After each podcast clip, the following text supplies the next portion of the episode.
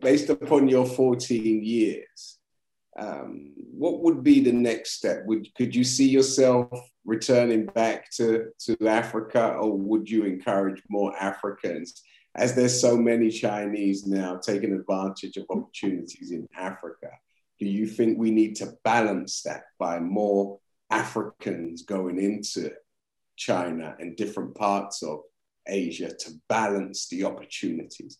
Because as I, as I was discussing with you off off off off air, when I looked at the relationship between Australia and China, it was more of a partnership relationship.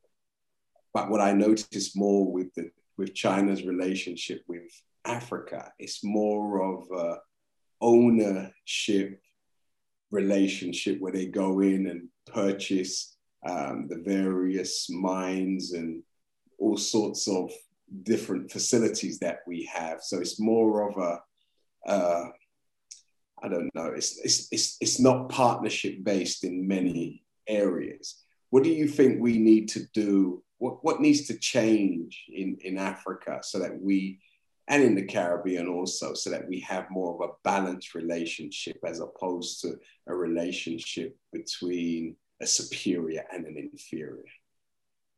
Yeah, so uh, the first question I'll answer I'm actually building a leadership and entrepreneurship academy in Zimbabwe. Um, I plan to go back home uh, when it's done. I this academy is basically for skills. Uh, I noticed that uh, we're lacking skills back home uh, for entrepreneurship. So I'm building that academy where we'll teach computers, we'll teach uh, sewing and, and all those things. And then secondly, uh, should Africans come to China? Honestly speaking, I would love that, but we need to work on changing the policies. I think the people that we should convince more are our leaders. Uh, like I said before, China and Africa has a relationship, you know, based on government to government. Yeah. But when it comes to ordinary people, there's no relationship at all. If I tell you right now that for an African to actually get a work visa is so hard. They yes. don't, whether you're qualified, they would rather give a white person who did not go to school a work permit than an African who is a PhD holder or who has experience they would not give it to you. So we still need to work with our leaders because I'm always saying that I don't understand why our leaders come to China and have meetings, but then our people are struggling here. Like you say, that we've got a whole lot of Chinese people in, in Africa. They, they, they own businesses. It's easy for them to mm. come in and own businesses. But for us, it's so hard because the difference with China is at least with you guys in in the West, you you can even get credit cards to buy things. We do, in China you don't even get a credit card. If you don't have money, you don't have money. There's no one who give you a loan. There's no loan to get. So you have to to do that. So I still think we we need to work. What I can advise um, our people is there's a lot in China that we can do. There's a lot that we can tap into to take back home.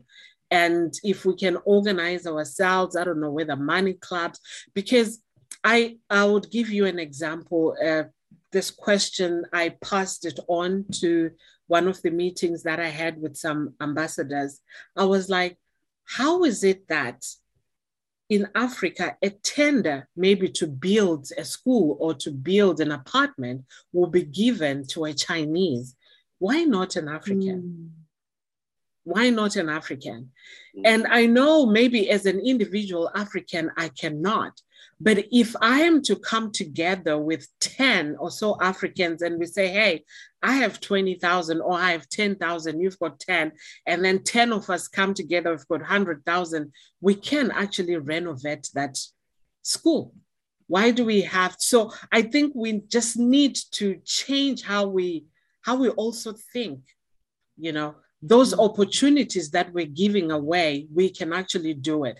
And I, am sorry, but I'm going to say this to, to our Africans. I know as Africans, when we go outside, we disassociate ourselves with Africa.